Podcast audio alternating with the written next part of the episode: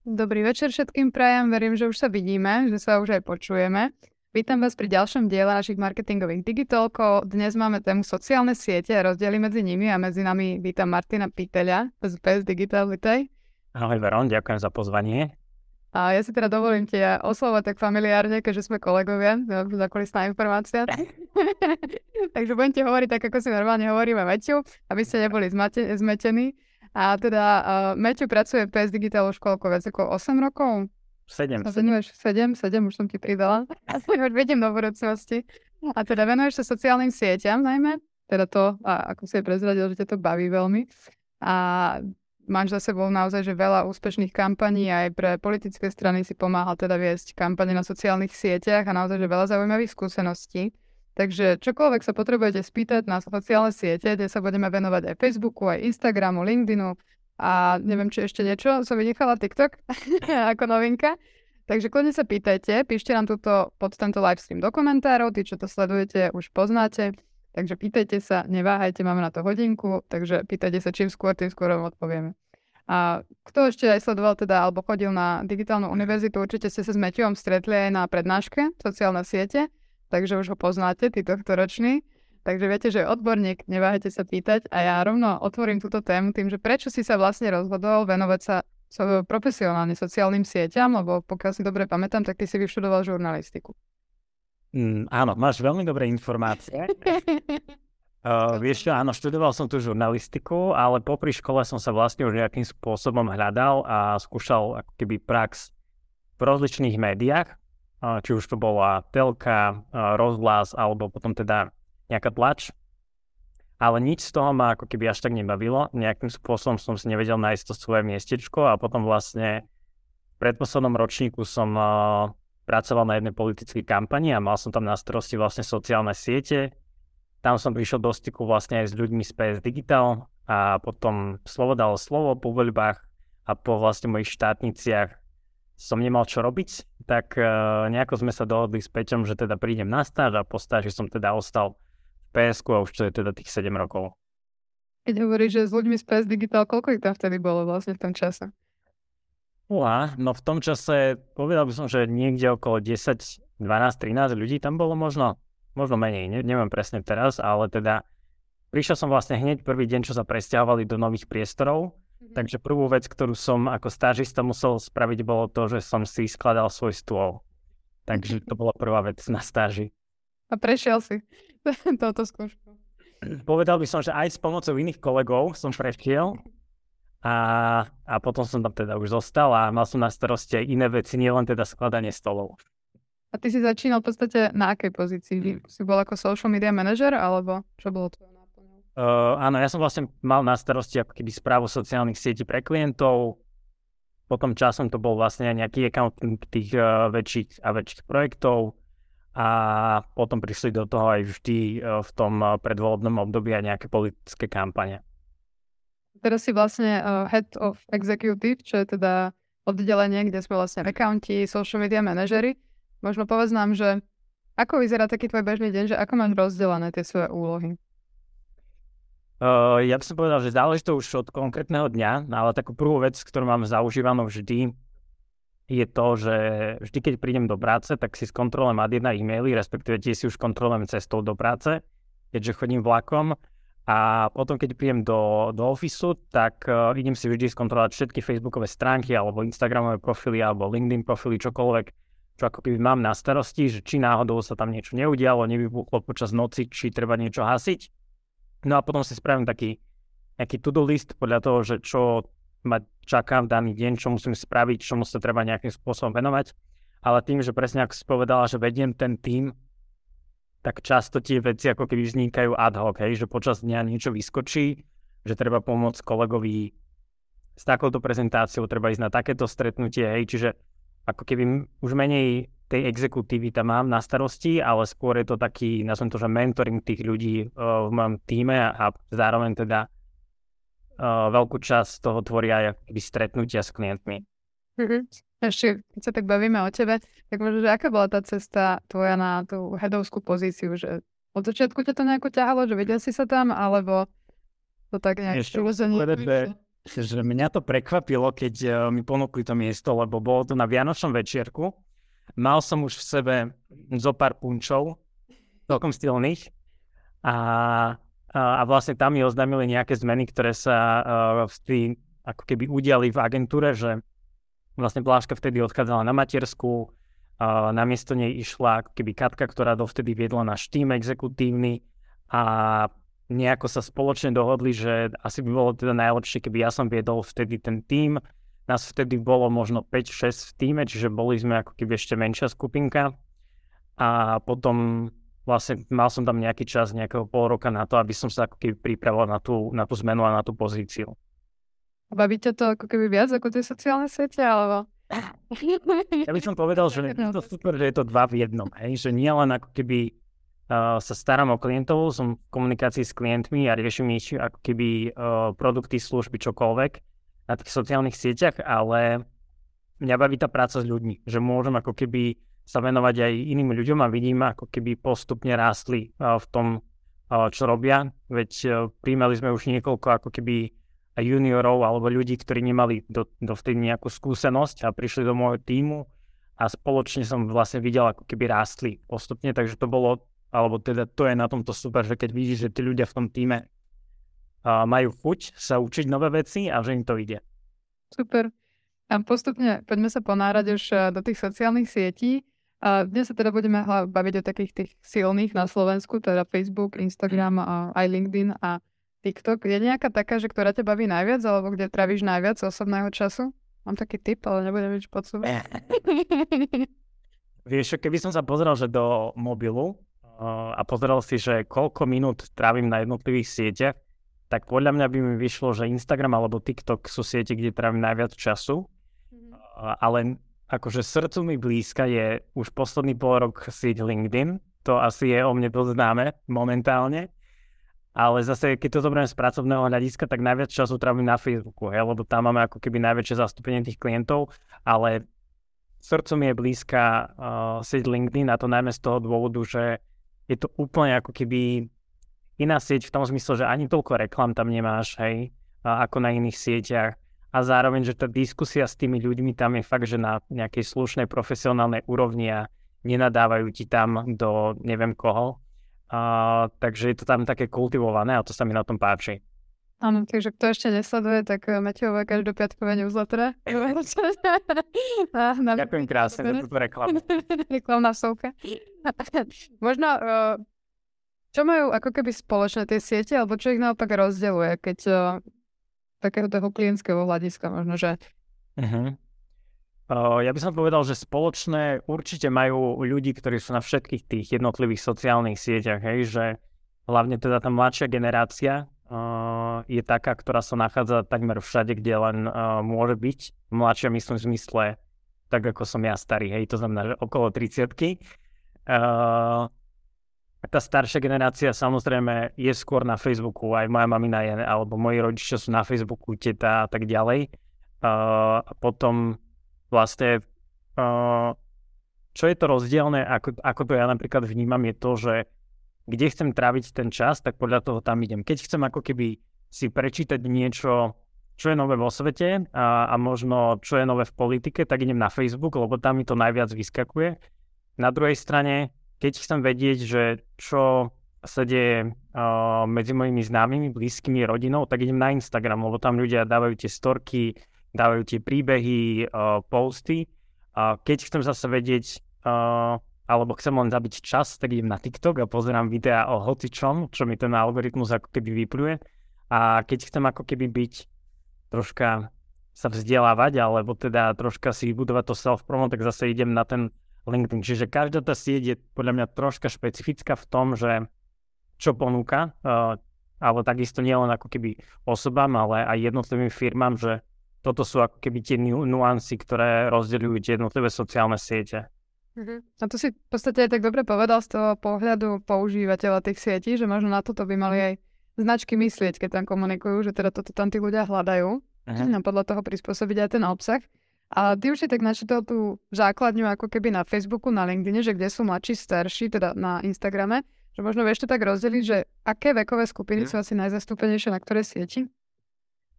Tak začneme od tých najmladších ľudí. Hej. Tí sú aktuálne na TikToku, kde neexistujú veľmi zatiaľ nejaké hranice a človek tam uvidí fakt, že čokoľvek. A väčšina tých mladých ľudí o, fakt tráví veľmi veľa času na tom TikToku, že ja ráno, keď idem vlakom do práce, tak proste tam sami stredoškoláci a v kuse čumia do toho telefónu a scrollujú prstom po, po tom mobile. Čiže podľa mňa tam najmladšia ako keby generácia je, je na TikToku. Potom tí troška starší, to znamená, že ja neviem, 18-24 by som povedal, že tí primárne sú z môjho pohľadu na Instagrame. A, a potom tí ako keby starší ľudia na tie 24-25, tak tí z môjho pohľadu sú aj na Facebooku, na Instagrame, čas z nich tá vzdelanejšia je určite aj na LinkedIne. Uh, ale ak sa pozrieme na jednotlivé tie vekové kategórie, ja neviem, 35 viac rokov, tak tí sú predovšetkým na, na Facebooku. To je ako keby pre nich sieť číslo jedna. A zároveň o, taká tá mladá pracujúca vzdelanejšia vrstva, tak tá je samozrejme aj na LinkedIne, ale primárne podľa mňa skrz toho, že len im niekto povedal, že si za, založ ako keby LinkedIn, vyplní si tam všetky údaje o sebe, aby si mal niekde online životopis a, a možno ti príde raz nejaká pracovná super ponuka cez, uh, cez tú sieť, takže možno tí vzdelanejší uh, ľudia, hlavne s vysokou školou, tak tí sa nachádzajú aj na, tej, na, aj na tom LinkedIn, ale ako keby nie je to pre nich tá primárna sieť, kde trávia najviac času. Mm-hmm. Ľudia sú asi ani až tak aktívni. Áno. Skôr sledujú len obsah. Možno, keby teraz klient za tebou prišiel, že začína so svojou značkou mm. a spýta sa takú otázku, že na ktorú sieť má ísť a kde má začať. Výborná otázka. Ako by som odpovedal? Ja by som povedal, že čo je ako keby jeho uh, cieľom, alebo aký má produkt, akú má službu a podľa toho skúsil spoločne uh, diskusiou prísť na to, že kam teda sa asi bude potrebné uberať v tej jeho komunikácii pred 5-10 rokmi by som ti povedal určite, že Facebook je uh, ako keby 100% miesto, kam ísť, lebo veľa ľudí už nehľadá uh, tie jednotlivé značky cez Google, ale ide na Facebook a tam si ich hľadá. Ale to už podľa mňa tiež neplatí, lebo ja neviem, značky typu fashion alebo kozmetika a takéto veci, tým sa extrémne dobre darí na, na Instagrame a primárne tam by mali byť. Alebo ja neviem, fitness trénery z môjho pohľadu, hej, že to je, to je pre nich ako keby sieť stvorená. Takže podľa mňa v prvom rade by som sa teda porozprával s tým klientom, že nie, aby mi len tak povedal, že kam mám ísť, ale že poďme spoločne ako keby podiskutovať a prebrať to, že čo je jeho cieľom, na akú cieľovú skupinu sa presne chce zamerať a či je to B2B, či je to B2C, aký produkt má, a aký napríklad drahý je ten produkt alebo služba, ktorú ponúka a podľa toho sa potom zameral na to, že na ktorú sieť pôjdeme a kde budeme komunikovať. A možno to môže byť aj kombinácia viacerých sietí, že neznamená, že mu poviem, že choď len na túto jednu sieť, ale mnoho značiek komunikuje krížom cez všetky sociálne siete, uh, okrem teda LinkedInu zvyčajne, a že tam, tam sú menej aktívni, ale väčšinou Facebook, Instagram a už aj TikTok je ako keby taký must v tom social media mixe. Mm-hmm. A ty si načal teraz to B2B. My sme mali takú otázku ešte z eventu do formulára nám prišli, či sa budeme venovať aj B2B. Tak možno, keďže sme to tak načali, že ktoré možno platformy alebo akou formou by mali komunikovať presne také akože business to business, keď uh-huh. nie si teda na toho konečného ako fashion alebo kozmetika, že tam je to asi jasné. Ale keď je to taký zložitejší produkt, tak možno čo by si odporúčal klientovi, kam ísť a ako komunikovať? Ja by som povedal, že určite LinkedIn, Uh, to je asi taká základná vec, ktorú by ti podľa povedal každý, každý alebo tá väčšina marketérov, nie každý. Um, ale LinkedIn je špecificky v tom zmysle, že na LinkedIn lepšie funguje to, keď tam komunikuje uh, osoba fyzická a nie uh, nejaká firemná stránka, že tie fyzické osoby a tie svoje osobné profily majú oveľa vyššie dosahy mm-hmm. a takisto aj ako keby vyššiu mieru interakcie zo strany tých ľudí, ktorí majú v tom um, chlieviku priatelia, alebo teda tých connections. Takže asi, asi by som povedal, že skôr, uh, skôr by to malo byť, uh, skôr by to mala byť sieť LinkedIn, ale určite takisto to záleží od toho produktu a od toho, že na koho sa vie alebo chce človek zamerať. Ja si viem predstaviť aj dobrú B2B komunikáciu, ktorá môže byť aj na Facebooku, môže to byť podľa mňa aj na TikToku, ale záleží od toho, že čo je ten produkt, služba a čo chce ten človek povedať a potom hlavne tá forma, ktorou to odovzdá to posolstvo ďalej. Mm-hmm. Tak možno, že uh, ak teda fungujú lepšie tie osobné profily a teraz máš firmu, tak čo by si im odporúčal, že ako ten svoj profil možno posunúť, alebo že povedať zamestnancom, aby oni komunikovali, alebo že ako to riešiť, aby si naozaj že zviditeľnil tú svoju značku na LinkedIne? Uh-huh. Väčšinou to funguje tak, že vyberú sa tzv. ambasádori tej značky na tom LinkedIne, povedzme, že dvaja, traja nejakí zamestnanci, ktorí sú nadšení zo sociálnych sietí a nemajú problém komunikovať na vonok a robiť si nejaké self-promo, či už sebe, alebo potom teda aj promo tej firme, pre ktorú pracujú. Zvyčajne je veľmi dobré, ak tam komunikujú ako keby najvyšší z tých jednotlivých firiem, to znamená riaditeľia. A nemusí to byť len, že suchá komunikácia o tom, že ako dnes mali, ja neviem, dolu poradu a že čo všetko, čo všetko na ne prebrali, ale dá sa tam veľmi pekne opísať ten príbeh tej firmy, ako vznikla tá firma, čo ich čaká, aké sú vízie do budúcna tej firmy. Čiže aj s tým obsahom sa dá nejakým spôsobom hrať, takže ja by som určite odporúčal ako keby takom, takej firme, že ak tam chce byť aktívna, nech si vyberie jedného, dvoch, troch zamestnancov, nech tí si veľmi pekne vyplňa profil na tom LinkedIne a nech tam začnú pravidelne komunikovať. Pravidelne znamená z môjho pohľadu, aspoň 1, 2 krát, 3 krát do, do týždňa, aby tam niečo dávali, aby živili ten algoritmus a, a aby tam boli aktívni. Super. A už tu je prišla taká komplexnejšia otázka, tak sa mu behám očami, ale asi okay. ju nechám ešte za chvíľočku, aby sme neskakali. A ešte som sa chcela spýtať na to, že keď porovnávame tie siete, možno, že uh, taká častá otázka je, že aké formáty, že či teraz či video, či robiť reelska, alebo fotky, že máš na toto nejaké odporúčanie, že aké formáty sa na akú sieť hodia, ktoré tam ako keby že viacej píčia, alebo že ich tá sieť viacej tlačí?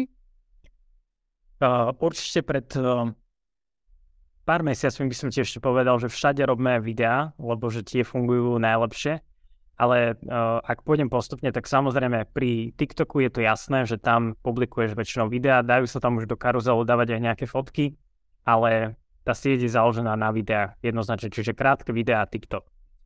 LinkedIn, ten je špecifický uh, v tom, že uh, fungujú tam ako keby rozličné uh, formáty dobré, zvyčajne teda aspoň z môjho pohľadu mne najlepšie fungujú uh, fotopríspevky, alebo potom nejaké ankety, prípadne, prípadne to môže byť aj video, ale video som sa teda ešte neodvážil natočiť a vypublikovať tam nejaké, takže tam ešte vidím priestor, ale napríklad LinkedIn je super v tom, že vieš tam vybudovať svoju komunitu, ktorá má záujem príjmať tvoje novinky, že ako to ja robím v tom newsletteri, viem, že, že XY ľudí baví čítať každý piatok nejaké uh, novinky z tých sociálnych sietí, ktoré tam prinášam a má to brutálne čísla, že keď si porovnám newsletter, čo sme pre klientov robili a videl som tam, že tá otvorenosť tých newsletterov bola veľmi uh, mizivá, tak mhm. teraz keď si pozriem, že z tých 800 followerov, ktorí tam pozerajú ten môj newsletter, si otvorí uh, 600 až 700 ľudí uh, ten článok, tak z môjho pohľadu sú to akože super čísla.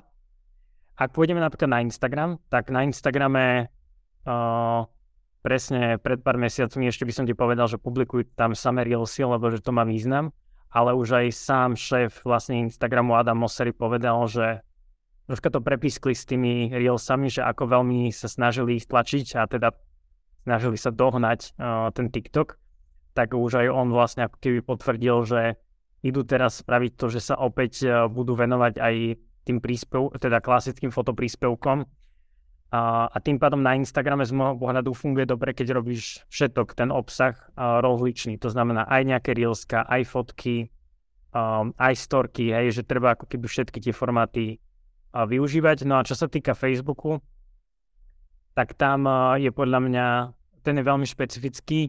Ak si zoberieme, že klasické firemné profily, tak tam najlepšie z môjho pohľadu fungujú stále fotopríspevky alebo videopríspevky ak si pozrieme nejaké uh, profily verejne činných osôb, tak tam je úplne jedno, že aký je to typ formátu, tam je hlavne to posolstvo alebo to, koľko špiny je v, tej, v tom statuse. A nezáleží na tom, či je to vo fotke, či je to v textom statuse alebo vo videu. Čiže, čiže tam je to asi veľmi, veľmi odlišné, ale pri Facebooku tam jednoducho platí, že Facebook je založený hlavne o peniazoch, čiže čím viac peniazy do toho dáš, tak môže sa dať akémukoľvek formátu, ktoré, ktorý tam vypublikuješ. Pri tých formátoch mi napadlo, stories na LinkedIne ešte teraz fungujú, či už zase ne... To už skapalo. Prišli neskoro a odišli skôr. Prišli neskoro presne tak a nevyužívali sa, takže už možno aj pol roka aj viac nefungujú tie stories. Mm. A ešte um, taká otázka, že či je efektívne prezdielavať tie rovnaké posty, ako keby, že jednak jedné Instagram, Facebook. A máš nejaké také skúsenosti, že či to funguje, alebo to práve naopak, že robí zle? Vie si to vôbec ako keby medzi sebou ten algoritmus porovnať, že toto je rovnaký príspevok? Fúha, to je veľmi zaujímavá otázka. Neviem, že či dokáže toto vyhodnotiť a akože určite dokáže Instagram vyhodnotiť to, keď tam vypublikujete video, kde bude watermark TikToku, hej, že za to vás bude penalizovať a to nemá rád uh, Instagram a naopak TikTok nemá rád, ak tam dáte video, kde bude watermark Instagram.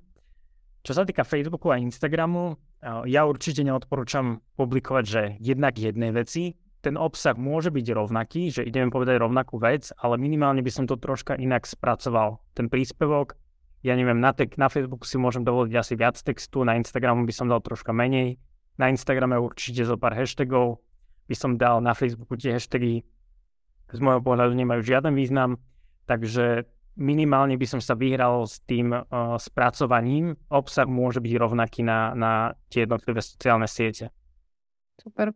Ja teraz prejdem k tej Tomášovej otázke, lebo on teda sa pýta konkrétne na Facebook, na Instagram a teda napísal, že k môjmu WordPress magazínu, on má teda Metalmania magazín, prevádzkuje sociálne siete Facebook a Instagram. Na Facebook klasicky publikuje odkazy na príspevky a snaží sa ich doplniť textom, aby motivoval fanúšikov teda k prekliknutiu na ten web, ak to chápem správne. A na Instagrame síce nestíha tak spravovať ten Instagram, ako by chcel, no ako príspevky tam dáva reklamu na koncerty a podujatia a vždy na záver týždňa pridáva publikovanými, s publikovanými článkami a pár dní na to príbeh s publikovanými spravodajskými článkami. Či je to teda otázka teraz nie, že či je to dobrý spôsob, alebo by sa dal nejako vylepšiť. Ak potrebuješ otázku, tak Ja som sa troška zamotal v tom, že čo tu publikujeme. Ja to iba skúsim tak zhrnúť, takže na Facebook dáva klasické odkazy, ako keby, ktoré doplňa textom mm-hmm. na preklik a na Instagram dáva teda a, a príspevky, kde reklama koncerty, podujatia a na záver týždňa dáva vždy do stories článok a spravodajské články teda nejaké takto, ak to chápem správne. Takže do stories ide nejaké spravodajské veci a koncerty idú do postov. Ak som to správne pochopila, ak nie to máš, tak prosím, doplň ma, oprav ma. A teda pýta sa, či je to správny spôsob je super, že využíva rozličné tie veci, že využíva napríklad aj stories. Pri stories napríklad ja by som sa nemal uh, publikovať jednak jednej uh, do Facebook stories, to čo ide na Instagram stories, dá sa to nastaviť v nastaveniach profilu, keď sú prepojené Facebookový a Instagramový profil a tým pádom ako keby rovnaký obsah publikujem aj, aj tam, to môže vyzerať úplne jednak jednej, takže tam to spracovanie nemusí byť iné tie stories dokážu priniesť ako keby vyššiu návštevnosť na ten jeho web, predpokladám, čo je asi cieľom.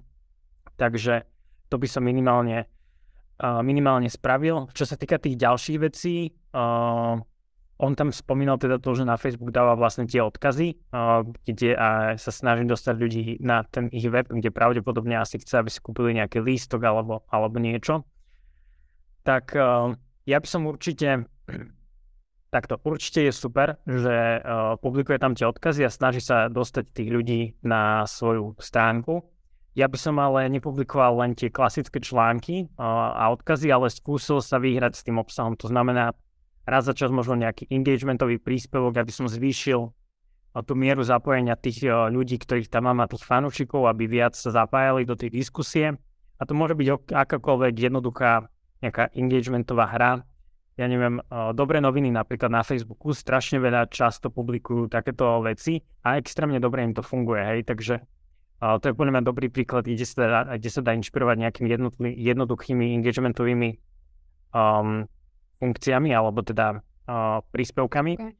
A čo sa týka Instagramu, tak tam uh, podľa mňa takisto funguje dobre, ak uh, publikuješ príspevky, alebo teda by publikoval príspevky, v ktorých by boli aj odkazy na, na články, v zmysle, že link na článok nájdete v bio, alebo niečo také, robí to refresher, robia to všetky vlastne spravodajské portály a podľa mňa majú veľmi vysokú návštevnosť práve z Instagramu, takže toho by som sa nebal.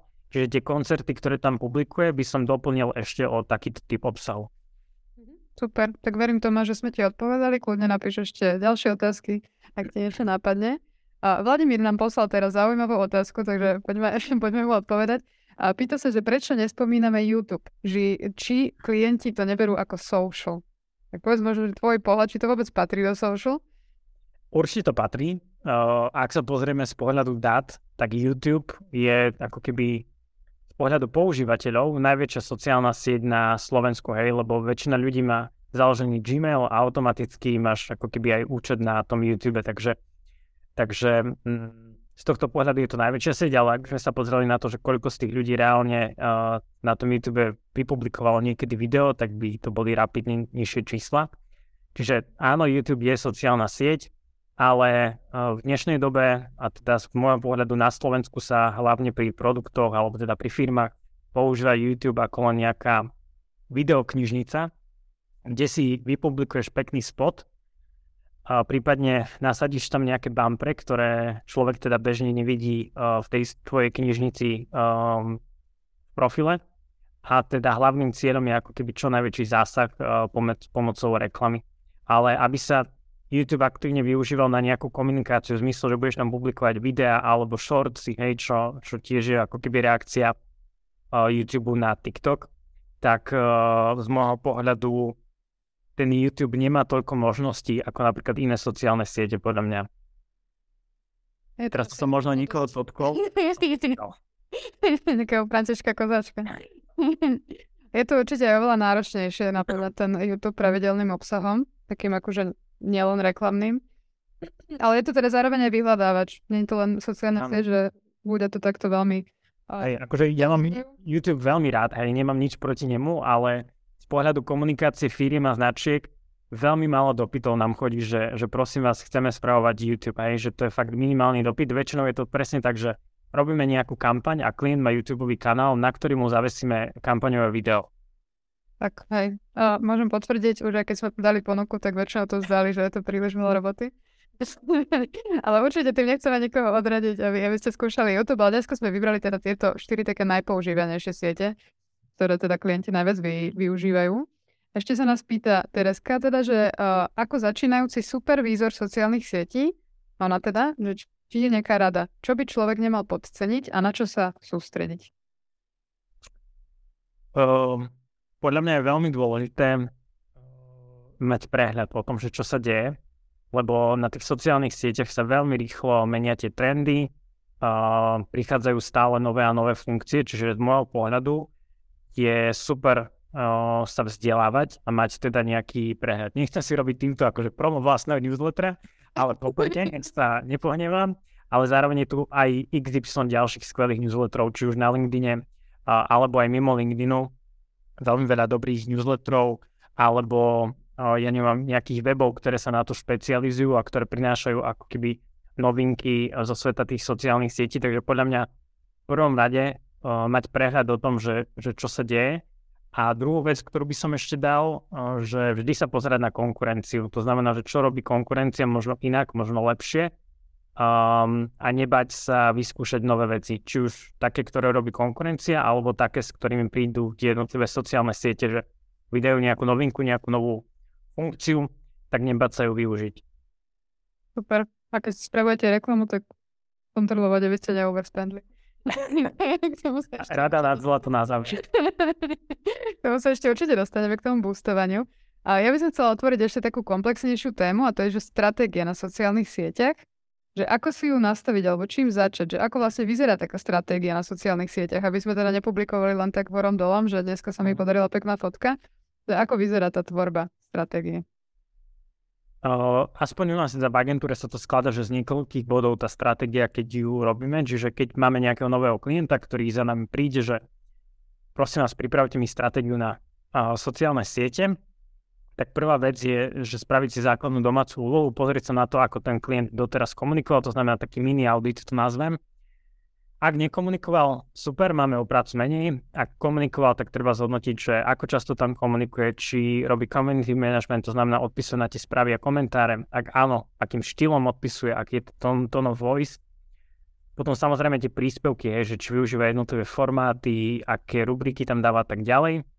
Čiže to je prvá vec. Druhá vec, treba sa pozrieť presne, čo robí konkurencia, či už na Slovensku alebo v zahraničí a možno inšpirovať sa a niečím, čo sa tomu klientovi páči alebo pozdáva a chcel by to zapracovať do tej svojej komunikácie. No a potom tretia vec je z môjho pohľadu, že načítať si ten alebo navnímať tú značku, ten brand, to znamená, ak majú, ja neviem, nejaký brand manuál, ja neviem, tone of voice, čokoľvek, treba si to ako keby veľmi dobre načítať, naštudovať a podľa toho potom vlastne sa vytvorí taká stratégia, buď sa môže vytvoriť nejaký kreatívny koncept na to, že akým štýlom budeme komunikovať, alebo sa vytvorí klasicky len content plán s nejakými rubrikami a frekvenciou, ako často budeme publikovať, aké formáty, aký obsah.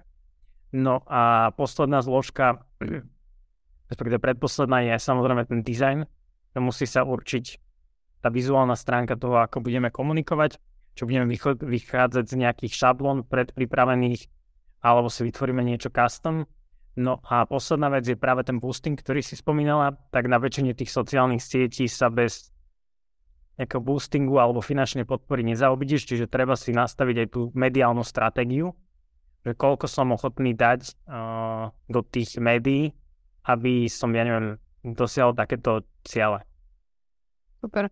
Líši sa možno potom tá stratégia ako keby, že aj od jednotlivých sietí, že niekam možno odporúčaš častejšie dávať príspevky niekam menej často, alebo sú nejaké takéto best practices, že podľa čoho sa rozhodnúť napríklad o tej frekvencii? Určite sa to líši. Um, napríklad taký TikTok, tak tam, uh, keď si založíte nový uh, profil, odporúča sa vtedy, že krmiť ten algoritmus veľa videami, to znamená, že denne, ja neviem, 3 videá, 2-3 videá, alebo teda aspoň jedno denne, aby si ten algoritmus nejakým spôsobom navykol, naučil sa, aké typy videí máte, aký typ publika asi má oslovovať, že komu by sa to mohlo páčiť. Takže uh, TikTok je určite sieť, kde treba viac stvoriť video obsahu a veľmi veľa. Čiže tam si to treba potom kapacitne asi zvážiť, že či ten človek má na to čas, alebo či potrebuje nejaký tým alebo agentúru, ktorá mu s tým pomôže. Potom vlastne z pohľadu LinkedInu, uh, ak sa bavíme o komunikácii, dajme tomu osôb, tak uh, tam, uh, ak presne, ja neviem, sme agentúra a máme komunikovať v mene nejakého riaditeľa alebo kohokoľvek, tak tam je veľmi dôležitá synergia medzi, tými, medzi tým týmom alebo tým človekom, v mene ktorého máme vystupovať. Takže tam je určite dobré si nastaviť nejaké pravidelné meetingy alebo stretnutia alebo ten proces, že ako bude prebiehať to schváľovanie, aby sme ne, nedali voľne niečo, s čím ten človek vnútorne nesúhlasí. Hej. Takže Takže tak a pritom eh, napríklad Instagrame, tak tam by som tiež povedal, že, že treba myslieť na to, že treba využívať všetko to spektrum tých formátov, ktoré tam je. To znamená aj fotky, aj videá, aj karuzely, aj reelsy, aj tie storky, čiže tam je to formátovo veľmi pestré. Ty si teraz tak načal, že u tých osôb na LinkedIn, tak to ma tak zaujalo a chcem sa od toho pristaviť, že z tvojich skúseností, aký je rozdiel medzi spravovaním normálneho, že profilu značky alebo nejakého brandu a profilu osoby. Lebo s tým možno nie toľko ľudí má skúsenosti, že ako to vyzerá tak na pozadí presne toto schvalovanie príspevku, že ako to ako keby hovoríš za neho. Musím sa prispieť, že, že na LinkedIn som akože v mene osoby ešte nekomunikoval, že som komunikoval v mene seba samého a v mene teda nejakých značiek. Ale pri Facebooku a pri Instagrame som komunikoval vlastne aj v mene iných fyzických osôb, teda vždy to boli nejakí politici, a väčšinou a teda tam je asi najdôležitejšie to, aby človek presne mal nejaké úvodné stredko, nejaký meeting s tým človekom a reálne si zistil, že či je tam tá chémia, či to bude nejakým spôsobom fungovať. A potom je fajn si nastaviť nejaký ten proces toho schváľovania. Niekto to rád robí cez WhatsApp, niekto cez e-mail, niekto cez Contentino, akokoľvek. Um, ale treba si to určite povedať vopred a povedať si uh, veci, ktoré sú povolené a veci, ktoré sú na druhej strane zakázané. Lebo už sa mi stalo presne to, že um, nemali sme pevne stanovené hranice, niečo sa vypublikovalo a potom ten človek, stalo sa mi párkrát, že povymazával príspevky, hej, ktoré už nejakým spôsobom vžili bol tam nejaký statement a z môjho pohľadu dobrý, ale tomu človeku sa, dajme tomu, nepačilo jedno slovičko, dve, tri. A súhlasil s myšlienkou, ale nepačilo sa mu to spracovanie a už tam bol problém, hej. Takže toto si podľa mňa treba jasne stanoviť a nastaviť pred tým, ako začneme komunikovať v mene nejakej osoby, a, lebo je to veľmi citlivé. A ja by som bol určite citlivý, keby v, me- v mojom mene niekto komunikuje.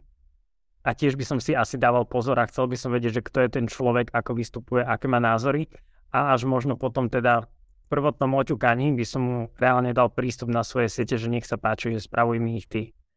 Myslíš si, že je to dobre tak teda, že agentúra, alebo by sa na to mal mať vyslovene, že interného človeka, ktorý s tebou aj sedí a tak navnímava? Uh, no, riešime to hlavne pri politikoch. Uh, teda musím povedať, že je lepšie mať interného človeka. Určite je dobre mať agentúru, ktorá vám možno dá taký pohľad zvonka na to celé a bude vás mentorovať celým tým procesom predvolebným, bude vám spravovať, ja neviem, kampane a tak ďalej ale je lepšie, ak máte pri sebe človeka, s ktorým ste dennodenne, ktorý vníma to, čo vy hovoríte na nejakej akcii, vie, čo ste tam povedali, vie si to zapísať, nahrať čokoľvek a dať to von od slova do slova, ako ste to v podstate povedali niekde na mítingu. Takže to je určite lepšie, ako keby vám len uh, niekto z jeho týmu poslal fotky, že na tu sme boli, ja neviem, nejakej dedinke a sprav z toho príspevok, hej a teraz vy ste tam neboli, netušíte, čo ten človek tam povedal, máte nejaké fotky, kde on je na javisku s, nejakými, s nejakým, ja neviem, folklórnym súborom a absolútne netušíte, že čo máte napísať. Tak to je podľa mňa, uh, že na guľku do hlavy písať takéto statusy. A, ale presne sa nám oplatilo to, že uh, keď sme robili kampaň s Ondrejom Ulterom, tak on mal vlastne svoj tým ľudí, ktorí s ním chodili takto. A nenadarmo som spomenul ten folklórny súbor, lebo presne takto Ondrej bol na nejakom odovzdávaní, to nebolo ani odovzdávanie, bol to proste nejaký, nejaký festival a, ľudový. A presne mne prišli fotky, a, ale našťastie ten človek teda z toho týmu aj napísal super status, ktorý nakoniec zafungoval, ale dokázal tam v tom statuse vypichnúť nejakú vec, ktorá sa tam reálne udiala, hej, že ktorú ja by som nemal v Bratislavi ako vedieť, že čo sa odohralo niekde v Banskej Bystrici. To som presne chcela povedať, že znelo to veľmi konkrétne tento prípad. je nejaký rozdiel možno aj v community manažmente na jednotlivých sieťach, že ako sa možno odpovedá na Facebooku, ako na Instagrame a práve na tom LinkedIne, že aké sú tie špecifika, alebo na TikToku, že tam stačí niekedy dať smajlika, alebo toto podľa teba není dobrá cesta? Podľa mňa na TikToku je úplne čokoľvek dobrá cesta. To znamená, že netreba sa báť robiť si sandu napríklad z čohokoľvek Ideálne teda aj reagovať na tie komentáre nejakou videoreakciou, že to veľmi dobre funguje. Takže tam by som sa nebal odvážnejšie reagovať. LinkedIn samozrejme, že tam si treba zachovať nejaké dekorum, takže tam treba reagovať ako keby slušne k veci a jasne. A netreba sa tam púšťať do nejakých hádok zbytočných alebo do niečoho takéhoto. Instagram, tam väčšinou tie reakcie na komentáre nebývajú časté, že tam maximálne niekto dá like na ten komentár, ale že by sa tam spustila nejaká diskusia, tak to, to nebýva časté. No a ten Facebook, tak to je samostatná asi kapitola. Tam určite odporúčam moderovať tie diskusie, hlavne ak sú to nejaké palčivé témy alebo presne sú to príspevky od politikov, tak tam treba aktívne moderovať tie diskusie, lebo inak sa tam tá diskusia zvrhne a bude tam proste len samý hate. Ty teraz spomenul, že teda môžeš byť taký odvážnejší na TikToku pri tom community manažmente. Platí to aj pri tvorbe toho obsahu, že značka by mohla komunikovať na iných sieťach ako keby inak, alebo by sa mala tak striktne držať svojho tone voice a ako keby všade by to malo byť rovnaké? Uh, ja si mám predstaviť, že každá značka sa dokáže nazvem to, že odviazať, uh, ja neviem, že na 1. apríla napríklad, uh, ale inak asi by si mala držať nejaký ten štýl komunikácie a, a ten tone of voice, aký má nastavený. Hlavne teda na tých základných veľkých sieťach, ako je Facebook, Instagram. Ale na tom TikToku podľa mňa úplne si môžete značky uletieť, že ja sám nechápem niekedy, keď vidím, že čo robíme pre tých klientov, že aké videá publikujú tie naše kolegyne alebo kolegovia. A potom, keď sa pozriem že na tie počty videní a lajkov, ja absolútne nechápem, že ako je toto možné a že ja by som to v živote nedal von ani nenatočil, ať by mi to nezišlo na um. Ale oni to proste natočili, vyšlo to super a malo to skvelé čísla, klient bol spokojný a pritom podľa mňa ani sám klient by predtým ani neschválil také, takýto obsah, že väčšina tých klientov, povedzme si úprimne, že nie sú to tínedžeri alebo ľudia, ktorí trávia na tom TikToku denne XY hodín, to znamená, že nerozumejú tej sieti, ani ja je podľa mňa nerozumiem úplne, že skvelo, ale na takej základnej používateľskej úrovni. Takže podľa mňa pri tom TikToku je fajn nájsť si presne agentúru, že s ktorou nejakým spôsobom fungujete dobre, rozumiete si a nechať to na tú agentúru, že nech sa snaží z toho TikToku ako keby vytlcť čo najviac. To by si možno presne mi napadol taký konkrétny prípad, čo nebudem menovať úplne, ale... ale... Asi vieme, na čo myslíš.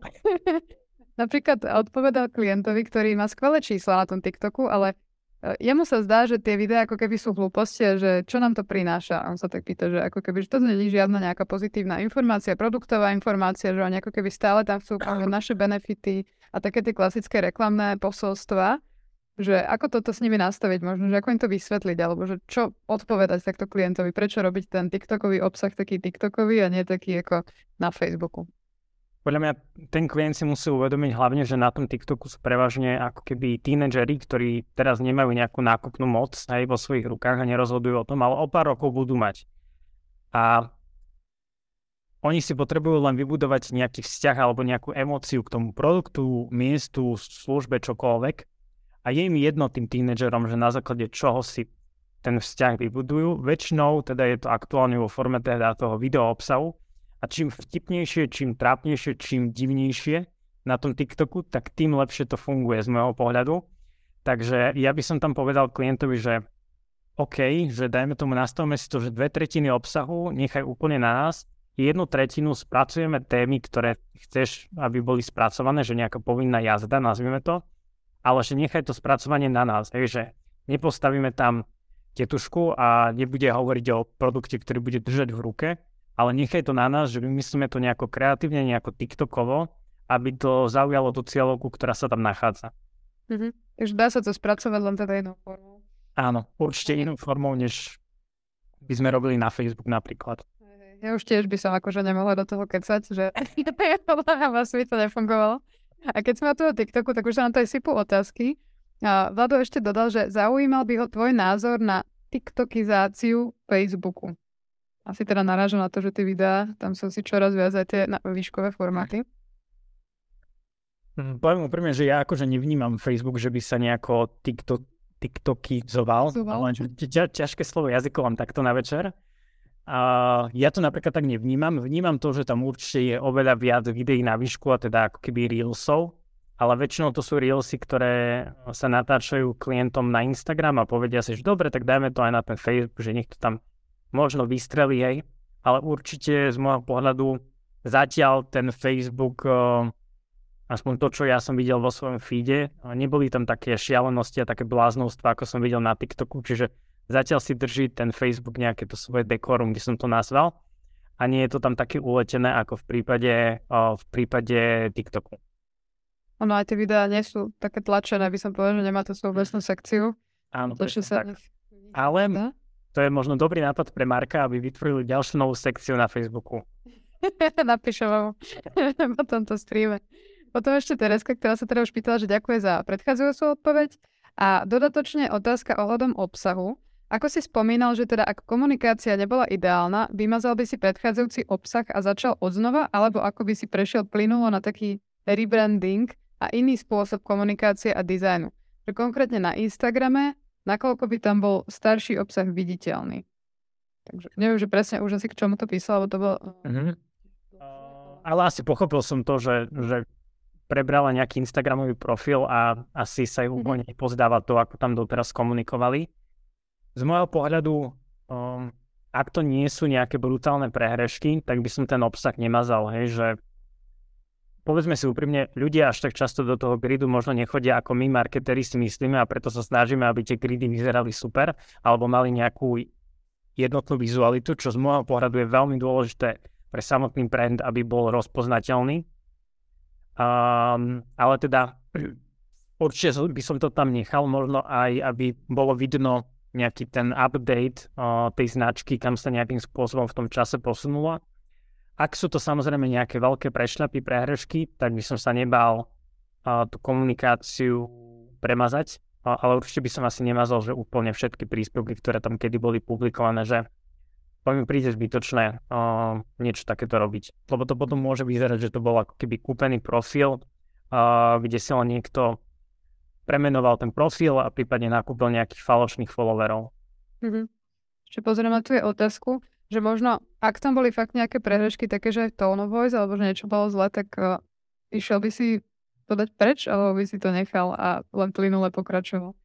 Za mňa sú prehrešky ako keby, ak to nie je veľké vybočenie z tone voice, tak je to v pohode. Ak je to brutálne vybočenie z tone voice, ja neviem, sú tam fakt, že urážky, dajme tomu v tých postoch, alebo nejaké náznaky rasizmu alebo niečo takého, to, čo by som sa na Slovensku vôbec nebal, že, že niečo také sa tam objavilo, tak samozrejme, že niečo také by som premazal, lebo uh, nedá mi to, aby značka uh, bola niekedy v budúcnosti s niečím takým spájana, aj keď samozrejme, ak už je raz niečo vypublikované, tak ktokoľvek môže mať spravený nejaký screenshot a vám už nepomôže nič, že vy ste to vymazali. Čiže ak to nebolo veľké odklonenie od toho tone voice, tak by som to nechal tak, ale ak to bolo že brutálne odklonenie, tak samozrejme, že asi nejakým spôsobom by som to premazal. Dobre, tak verím, že teraz sme odpovedali a Tomáš má ešte otázku, že uh, on sa pýta teda na zamestnania ako správca sociálnych sietí, že či by mal na niečo také šancu aj človek, ktorý nemá skúsenosti s boostovaním príspevkov, napríklad, respektíve teda vôbec nemá žiadnu skúsenosť s platenými reklamami na Facebooku alebo na Instagramu. Určite no, sa môže zamestnať ako správca sociálnych sietí. Existujú rôzne videokurzy na YouTube. Dobre, že teda spomenieme opäť YouTube.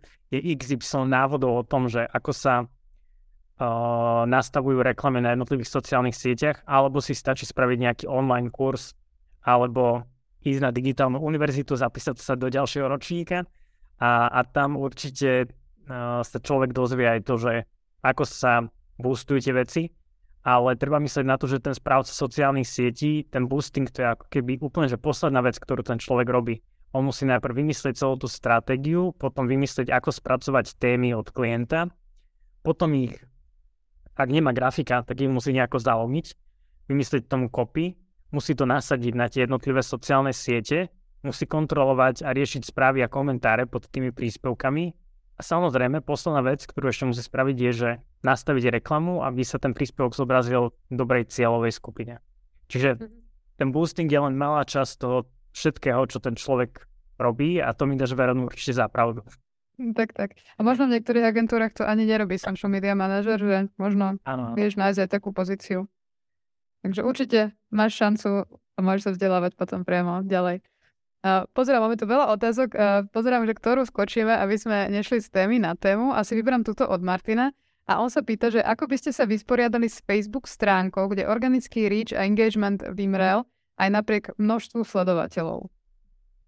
No podľa mňa organický reach vymrel na všetkých stránkach, čiže nie je to asi len váš, váš prípad, že my to vidíme aj pri našich klientov, že uh, bez toho boostingu uh, a bez reklamy, tam veľa ako keby vody nenamútime. To znamená, že z môjho pohľadu je dôležité si vyčleniť aj nejaký rozpočet a to nemusí byť, že 1000-2000 eur mesačne, ale pokojne 100-200 eur podľa toho, aká veľká firma ste, koľko si toho môžete dovoliť a dávať um, ale ako keby tie peniaze na podporu tých jednotlivých príspevkov, ktoré tam vy publikujete, lebo inak to môže vyzerať presne aj tak, že máte tam síce 100 tisíc fanúšikov, teraz si vymyslím, ale že sú to možno nejakí nakúpení indovia, ktorí, ktorí reálne nemajú záujem o ten obsah, ktorý tam publikujete. Áno, vlastne aj tým fanúšikom sa to vôbec nemusí zobrazovať. Bez toho. Presne tak, že zobrazuje sa to strašne malému množstvu tých fanúšikov, takže ako keby na počet fanúšikov by som sa už nepozeral v dnešnej dobe pri facebookových stránkach. Mhm. Super, a ty si aj teraz načal úplne tú tému, ktorú som chcela otvoriť s tým budžetom že to je veľmi taká častá, aj taká akože pochopiteľná a zložitá otázka, že ako si nastaviť a určiť ten budget na boostovanie príspevkov. A možno, že aká je tá stratégia toho boostovania, že nastaviť si to na jeden príspevok, dám toľko to peňazí, alebo nejaký mesačný rozpočet, že ako rozlúsknuť tieto otázky časté aj klientov, ako, ako robiť tú stratégiu. Mm, záleží to zase od prípad od prípadu. Ak je klient, ktorý povedzme to, že publikuje mesačne XY príspevkov, ale ako keby všetky majú svoju rovnakú váhu, že žiaden nie je mega dôležitý oproti tým ostatným, tak tam by som sa nebal, že na každý príspevok dať nejakú rovnakú sumu a zabustovať to teda na tú konkrétnu cieľovku, ktorú si vopred zadefinujeme, alebo viaceré cieľovky, ak si chceme otestovať, ktorá, dajme tomu, nám reaguje na ten obsah lepšie. Ak je to ale špecifický klient, to sa stáva hlavne pri politikoch, že oni proste publikujú nejaký obsah, ktorý chcú, aby sa niekomu zobrazil, ale raz za čas vypublikujú niečo super, čo musí proste vidieť všetci tak tam si to treba vopred ako keby nastaviť a šetriť si ten rozpočet, že síce dám na každý príspevok, teraz si vymyslím, 20-30 eur, ale keď vypublikujem ja neviem, toto kampaňové video alebo toto posolstvo k aktuálnej veci, ktorá sa stalo, stala, tak chcem, aby to videlo, teraz vymyslím, pol milióna Slovákov, tak ak chcem takéto číslo dosiahnuť, tak tam musím nalieť proste stovky až tisícky eur, aby to malo nejaký, nejaký efekt. Čiže tá mediálna stratégia sa veľmi často odvíja od toho, že aký je ten cieľ toho samotného klienta. Ale ak je to len to, že chce byť na, videný na tých sociálnych sieťach a, a nemá konkrétne číslo, aké chce dosiahnuť a, pri tom zásahu, tak my ako agentúra mu povieme, že dobre, tak takáto je optimálna suma.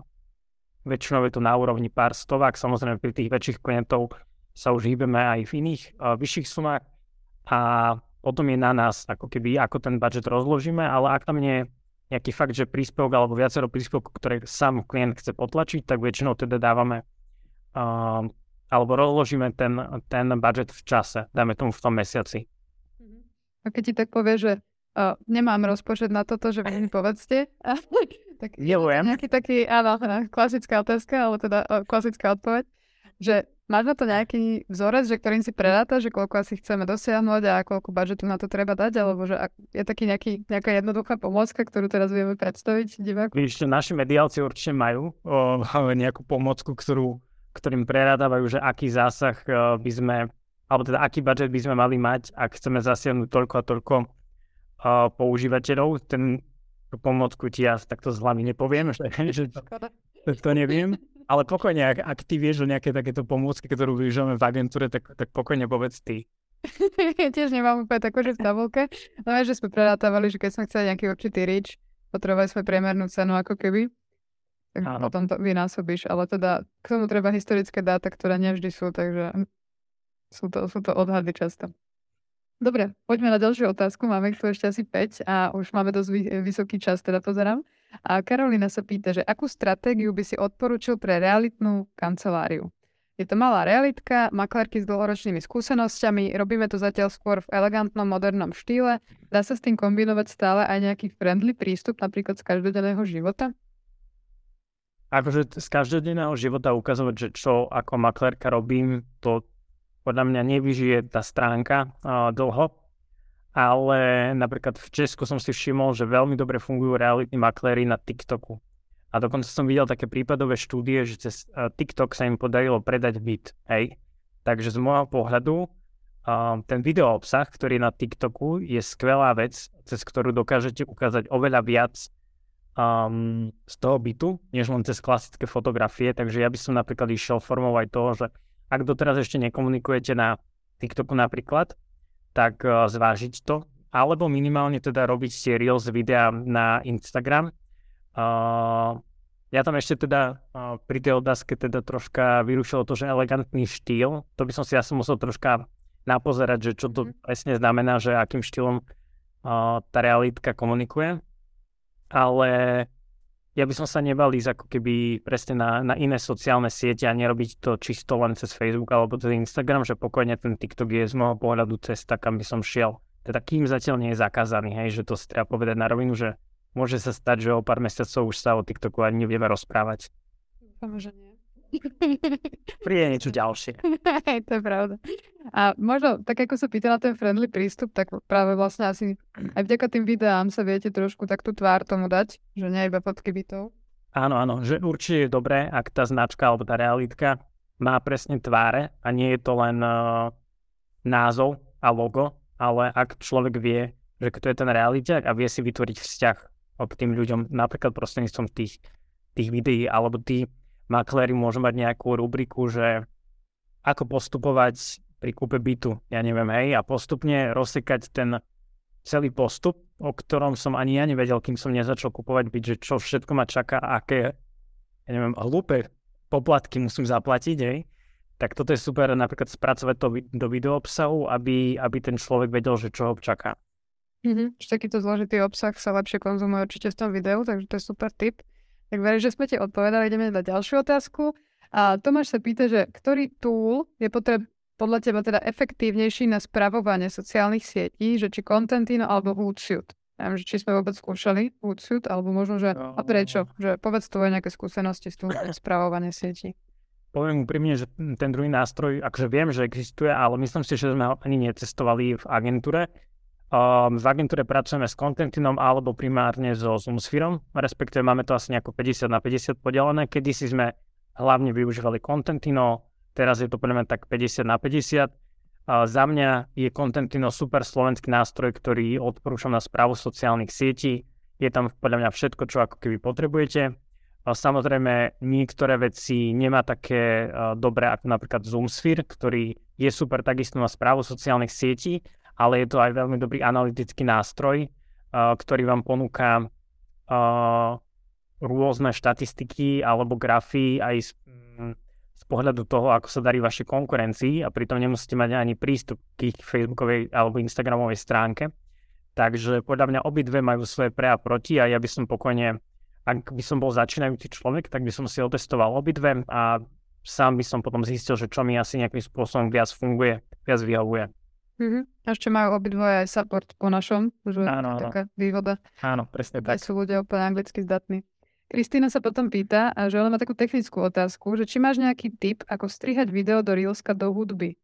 Ona používa CapCut a InShot, že ktorú ale vie pridávať až priamo v Instagrame, takže bez tej zátvorky prečítam. Či máš nejaký tip, ako strihať video do Reelska do hudby, ktorú ale vie pridávať až priamo v Instagrame a že či to vyrieši nejaká banka na hudbu a či vieš nejakú poradiť, či aké je tajomstvo. Uh, poviem úprimne, že u nás vlastne videa na TikTok alebo do Reelsov na Instagram má na starosti samostatné oddelenie, že toho obsahuje tak veľa, ktoré musia ako keby spracovať, že už to neriešime ani my v rámci nášho exekutívneho týmu, ale teda čo viem, tak oni najčastejšie využívajú CapCut alebo potom priamo strihajú v tých jednotlivých aplikáciách, či už je to Instagram alebo TikTok. Uh, pri tom Instagrame je to ale špecifické v tom, že všetky firemné stránky nemajú prístup k takej komerčnej hudbe ako napríklad osobné profily na tom Instagrame, takže treba si dopredu pozrieť, že či tú skladbu reálne dohľadáte napríklad na, cez firemný profil Instagramový, lebo nie vždy to tak je. Uh, a teda asi by som strihal v CapCute. A prí, prípadne ešte existujú rozličné Instagramové profily alebo TikTok profily, kde sú už predvytvorené šablóny alebo ukážky, že ako má byť nastrihané to video, takže by som si vyhľadal nejaké takéto profily a nimi sa inšpiroval, že aj ja, keď som si strihal párkrát nejaké video, tak som si presne našiel takú šablónu alebo teda nejaký postup a podľa toho som presne upravil tie jednotlivé zábery v tom svojom videu, aby mi to pasovalo do hudby a tú hudbu som potom až následne pridal.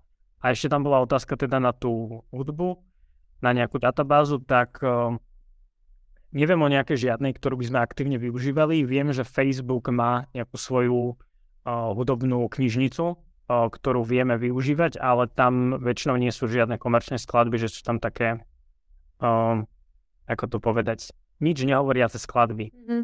Aj také, o ničom. Žiadne trendové hudby. presne, ja. nič trendové. Ale je pravda, že na tom Instagrame si treba dávať pozor na tie presne, že ktoré sú v ponuke, lebo potom vám Instagram môže vlastne buď vypiliť hudbu, alebo celé video vymazať, ak to nie je z tej ich knižnice. Sandra sa potom pýta, že chcela by sa poradiť, akú stratégiu zvoliť na službu, ktorá nie je až tak rozšírená a cieľovka je pomerne úzka. Napríklad škola varenie. Uh-huh. Tak uh, tam by som sa primárne sústredil na tú lokalitu, uh, v ktorej tá škola varenia pôsobí. Uh, to je asi taká, že prvá základná vec, ktorá mi uh, napadla. Uh, druhá vec, celkovo recepty a veci o varení fungujú skvelo na Instagrame aj na TikToku z môjho pohľadu. Takže asi by som šiel týmto smerom, že tieto sociálne siete by z môjho pohľadu mali byť primárne na tú komunikáciu na vonok. a teda asi skôr Instagram uh, než TikTok, kde na TikToku sú, je mladšia filovka, na Instagrame predsa len aj staršia, uh, cez ktorú asi vie osloviť ľudí, ktorí si zaplatia tú školu varenia. Takže primárne by som teda asi šiel cez uh, Instagram a čo sa týka nejakej stratégie, asi by som sa zameral, ja neviem, komunikoval alebo ukazoval rozličné veci z tej školy varenia, že aké recepty sa tam človek naučí, dával tam nejaké recenzie tých spokojných ľudí, ktorí tam reálne boli, napríklad na tom kurze, čo im to dalo. Uh, ale podľa mňa najdôležitejšia časť je tá lokalita a teda uh, sústredil by som sa na to, aby som nejaké financie dal na tú reklamu a zabustoval to vždy na tú danú lokalitu, dané mesto alebo daný kraj. Tam, kde sú tí potenciálni zákazníci. Super. Ďalšia otázka od Justíny. Že ahojte teda, ona podniká v odevnom sektore, na siete pridáva pekné upravené fotky, aby bolo oblečenie dobre viditeľné. Na fotke je vždy cena, dostupné, cena a dostupné veľkosti. A keď pridám obyčajnú fotku niekde zo stola, má väčší dosah ako tá upravená s informáciami. Ako je to možné? Že tiež si všimla u konkurencie, že také fotky bez duše majú viac komentárov, lajkov a tak ďalej.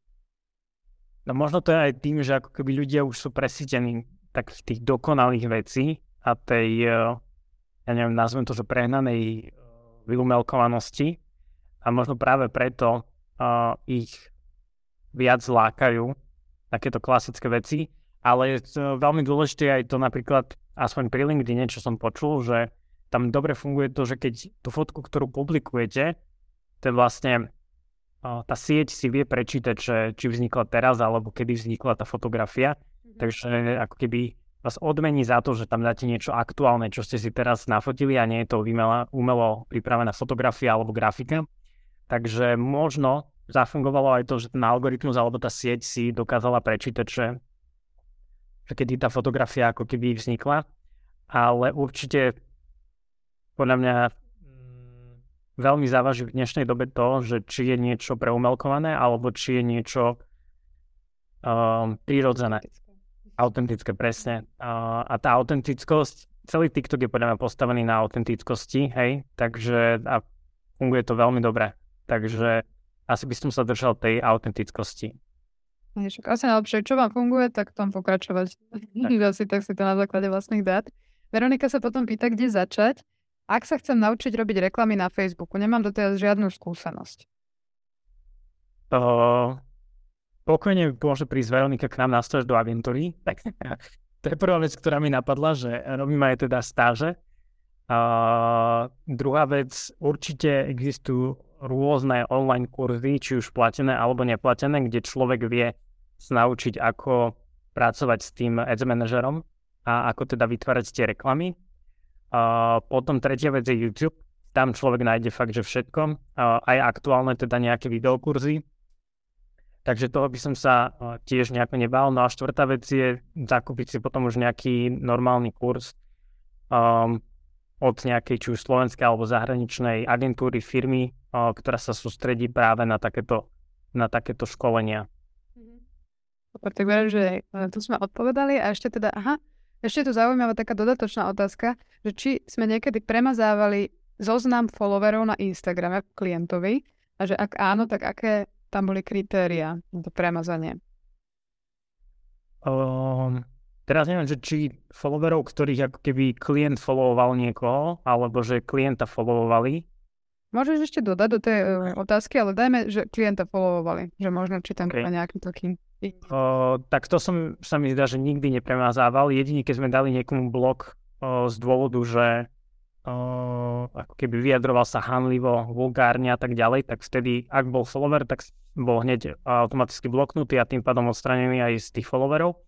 Takže v takom prípade sme odstraňovali. Ja som sa preto nás spýtal, že, že ktorých mysel, lebo mne sa stalo to, že keď robím audity sociálnych sietí, tak ja si vždy pozriem aj ten profil, koho followuje iného, hej. Mm a keď sú tam fakt, že pofiderné stránky, tak vždy tom na tom audite aj poviem, že toto by vaša stránka určite nemala followovať. Okay. Že pôsobí to divne hrá, hlavne pri tých verejne činných osobách, že ak followujú nejaké podivné stránky, alebo môže im to spôsobiť nejaké reputačné riziko, tak im to radšej vopred hovorím. Ale že by sme followerov mazali, tak uh, to nie. Že jedine um, Jedine, čo mi ešte napadlo, že denník N, kedy si uh, Filip Struhárik pravidelne vydával taký článok, v ktorom bol zoznam ako keby um, fejkových facebookových profilov, tak tie sme snažili sa vyhľadať, uh, sme sa snažili vyhľadať medzi vlastne fanúšikmi a tých keby odstrániť, keď to boli umelo vytvorené profily neexistu- neexistujúcich ľudí, ale inak aktívne nemážeme uh, followerov. Mm-hmm. Ešte teda dodala, že áno, myslela, že followovali klienta, že napríklad nejakých neaktívnych fanúšikov dávať preč. Alebo že ešte, ešte píše dodatok, že alebo ak má 5000 profilov, ktoré sleduje a tým pádom nemá šancu vidieť môj príspevok a znižuje mi dosah, tak tiež, že či premazať taký. Takže či premazať ľudí, ktorí sledujú príliš veľa profilov. To by som nerobil, lebo vy ne, ne, ako keby neviete si skontrolovať každého jedného človeka, že či sa mu ten váš príspevok zomrazil vo feede alebo nezobrazil viete si skontrolovať to, či vám príspevok lajko alebo okomentoval, hej, ale to je strašne veľká manuálna práca, takže to by som určite nerobil a nechal by som to tak žiť, že mhm. asi z nejakého dôvodu ten človek dal tomu profilu follow, ak to teda nebol nakúpený follower, takže nechal by som to tak. Ono si ani tomu nejako neškodí, že keď není úplne tak, aktívny.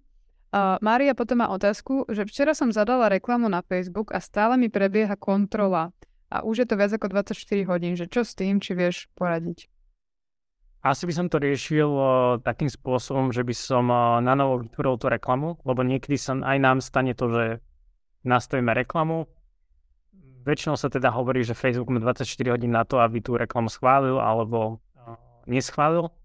A ak je to takto dlho, tak by som určite vytvoril na novo tú reklamu a uvidel, čo sa udeje. A ak by sa nič neudialo ani po tom druhom pokuse, tak by som sa obrátil na Facebookový support, že kde je problém? Povedz, a oni dajú nejakú hlášku, že nikde problém nie je, že musí to ísť. Áno, a treba ich otravovať, dokiaľ nedostanete odpoveď. tak, tak niekedy to treba vypnúť a zapnúť. A Radka sa pýta, že teraz, dobrý večer, aký obsah je ideálne publikovať v súčasnosti na Facebooku? Že nemyslí formát, skôr typy postov po obsahovej stránke pre klienta, ktorý sa orientuje skôr na B2B. Asi by som potreboval vedieť presne, že, že aký je to klient, ale samozrejme, že nemusí teraz pani alebo slečna písať, a, ale takto dá sa stále pracovať s nejakými recenziami. Predpokladám, že nejaký, nejakých spokojných zákazníkov, ktorí reálne prišli alebo vyskúšali si ten produkt, službu a sú uh, spokojní. My tiež máme ako keby uh, klienta jedného, ktorý je viac zameraný na B2B službu a presne vieme tam komunikovať takéto uh, recenzie, vieme tam hovoriť o aktualitách, to znamená, že čo nové prináša ten produkt alebo služba. Čiže s tým sa dá pracovať, ak je tam nejaký známy riaditeľ alebo známy zamestnanci, dá, dá sa o nich hovoriť, dá sa predstaviť tú firmu, že kto je za tým, takže takýmto spôsobom nejako by som sa snažil pohrať s tým, ale samozrejme, že asi by som viac potreboval vedieť o, o tom produkte samotnom alebo o tej službe a na základe toho pripraviť potom tú stratégiu. Jasné. Ale aspoň takto sme dali všeobecne. Dobre, to sú všetky otázky od divákov. Už sme aj prekročili čas, ale ešte to chcem uzavrieť takými pár dôležitými témami. A možno už iba tak rýchlo, že aké KPIs sledovať na tých sociálnych sieťach, lebo to je tiež taká dôležitá téma, na ktorú sa klienti často pýtajú, že či nejaké lajky e, fanúšikovia, že to asi není úplne to smerodatné. Takže možno na čo sa zamerať a možno či je tam aj nejaký rozdiel medzi jednotlivými sieťami, že aké metriky tam sledovať. Žiaľ, ešte stále je veľmi veľa klientov, ktorí chcú mať vysoký počet fanúšikov, takže na toto by som ako keby už nepozeral, lebo z môjho pohľadu to nie je dôležitá metrika v dnešnej dobe, kedy tá, ten organický zásah je minimálny. Čiže počet fanúšikov podľa mňa nie je ako keby dôležitý, minimálne teda na Facebooku a Instagrame, na tom TikToku samozrejme, že asi to o niečom svedčí, lebo tých profilov na Slovensku tam nie je tak veľa a teda ak má niekto vysoké množstvo tých followerov, tak asi vytvára fakt, že je dobrý obsah, ktorý tí ľudia chcú pozerať pravidelne. Uh, pri Facebooku, pri Instagrame, pri, ja neviem, LinkedIn by som sa sústredil primárne na ten zásah, ktoré, ktoré tie príspevky dosiahli. A po druhé na interakcie. To znamená, že či aj tie príspevky, ktoré som vypublikoval, či ľudí oslovili natoľko, aby mi dali nejaký like, komentár alebo to zazdieľali. Či ich to bavilo, dajme tomuto video, ktoré som tam dal. Takže asi by som sa pozeral skôr na tieto metriky, to znamená zásah a interakcie. Super. A ešte nám prišla jedna otázka od Vlada a on sa píše, pýta, že social e-commerce, či je to ešte stále alebo už na Slovensku relevantné. Ja viem, že či presne myslíš Vlado Instagram shopping a tieto ako keby špeciálne formáty.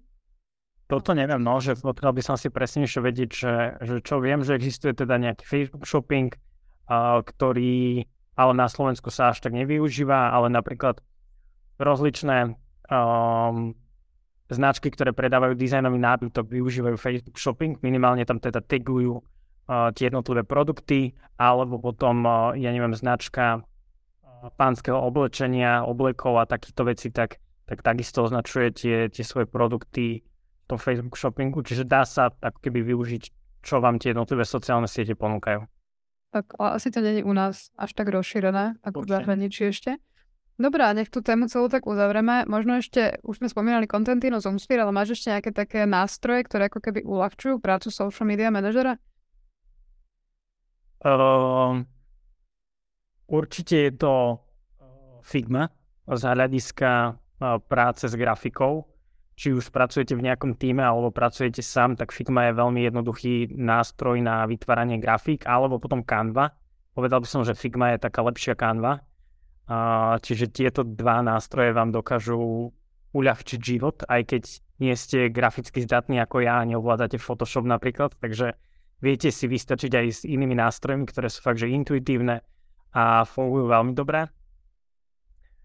A potom sa zamýšľam, že čo mám ja nainštalované alebo s čím pracujem, ale asi, asi len klasicky potom tie jednotlivé sociálne siete, CapCut v prípade TikToku, že ten nejakým spôsobom mám nainštalovaný a využívam.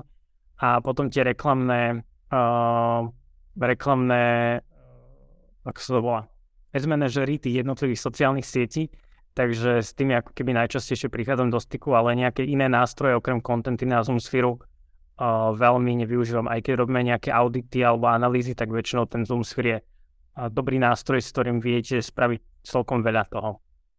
Že Busterberg radšej ani nespomínaš. Aj vidíš, uh, ale nie, akože z môjho pohľadu aj Boosterberg je dobrý nástroj, že ktorý vám uľahčí to boostovanie tých príspevkov, ak to máte automaticky nastavené na rovnakú cieľovku. A teraz mi ešte napadlo, že vlastne testujeme v agentúre dva nástroje, ktoré slúžia na um, keby zjednodušenie community managementu. Sú to obidva slovenské nástroje, jeden je Trollwall a druhý je uh, LVI sa to volá. Je to vlastne, sú to elfovia od Kabatota Takže toto sú tiež dva nástroje, ktoré aktuálne testujeme. Fungujú na nejakej báze umelej inteligencie, ktorá skrýva um, vulgárne alebo nevhodné komentáre, takže toto zatiaľ testujeme a uvidíme, že, že čo nám bude dávať väčší zmysel, aby sme využívali. Super. A už sme to aj viackrát spomínali, teda nejaké veci, odkiaľ môžeš čerpať, ale vieš dať nejaké typy, že odkiaľ brať novinky na sociálnych sieťach, že kde ich uh, môžeš sledovať, alebo kde ich sleduješ ty? Uh, čo sa týka webov, tak sledujem napríklad Social Media Today, o, celkom dobrá stránka, kde majú o, veľký rozptyl na rozličné sociálne siete a prinašajú aktuálne novinky. Potom je tu napríklad český newsfit.cz, o, tam sú novinky zo sveta Facebooku a Instagramu. A, takže tieto dva weby. O, veľmi dobrá agentúra česká o, Social Parks sa volajú a oni takisto veľmi často, hlavne na Instagrame, dávajú von príspevky o tom, že nové na sociálnych sieťach, alebo teda majú takisto aj blog. No a potom klasický newsletter, či už aj digitálna univerzita má newsletter vlastne uh, na LinkedIne. Uh, na LinkedIne inak ďalej má, ja neviem, uh, Tony Dubravec, uh, Michal Tramita, uh, ja, takže všetci máme ako keby uh, viac menej veľmi ro- rovnaké zameranie, ale tí ľudia radi čítajú tie newslettere o tých sociálnych sieťach alebo teda o tých novinkách zo sociálnych sietí, takže určite by som sa vzdelával aj cez ten LinkedIn. Super. Sa mi páči, ako sme tu reklamnú sopku dali pekne na začiatok na strede, na, na záver sa podarilo. tak uh, už sme sa pomaličky teda, ale iste priblížili do konca. Ja už možno len takú poslednú vec, že je niečo, čo by si tak chcel zhrnúť alebo odovzdať možno budúcim social media manažerom nejakú tvoju radu na záver? Ja by som povedal asi, že nebojte sa skúšať všetko nové, čo príde väčšinou tie nové veci majú lepšie čísla, lepšie fungujú, lebo tie jednotlivé sociálne siete ich testujú, takže nebudete sa skúšať a po druhé uh, vzdelávajte sa, aby ste mali ten prehľad o, o tých novinkách, aby ste teda boli prví alebo medzi prvými, o, keď niečo nové príde, aby ste to vedeli vyskúšať. Takže asi tieto dve posolstva na záver. Super, ja ti ďakujem veľmi pekne za tvoj čas a za všetko, čo si nám to dnes odozdal. Verím, že to bolo veľmi inšpiratívne. A ďakujem teda aj divákom. Ďakujeme. Ďakujem aj divákom, dneska bolo naozaj veľa otázok, takže ďakujeme, že ste nás počúvali, že ste sa pýtali a že vás táto téma zaujíma a prajem teda ešte všetkým pekný večer. Pekný večer, ďakujem Veronika.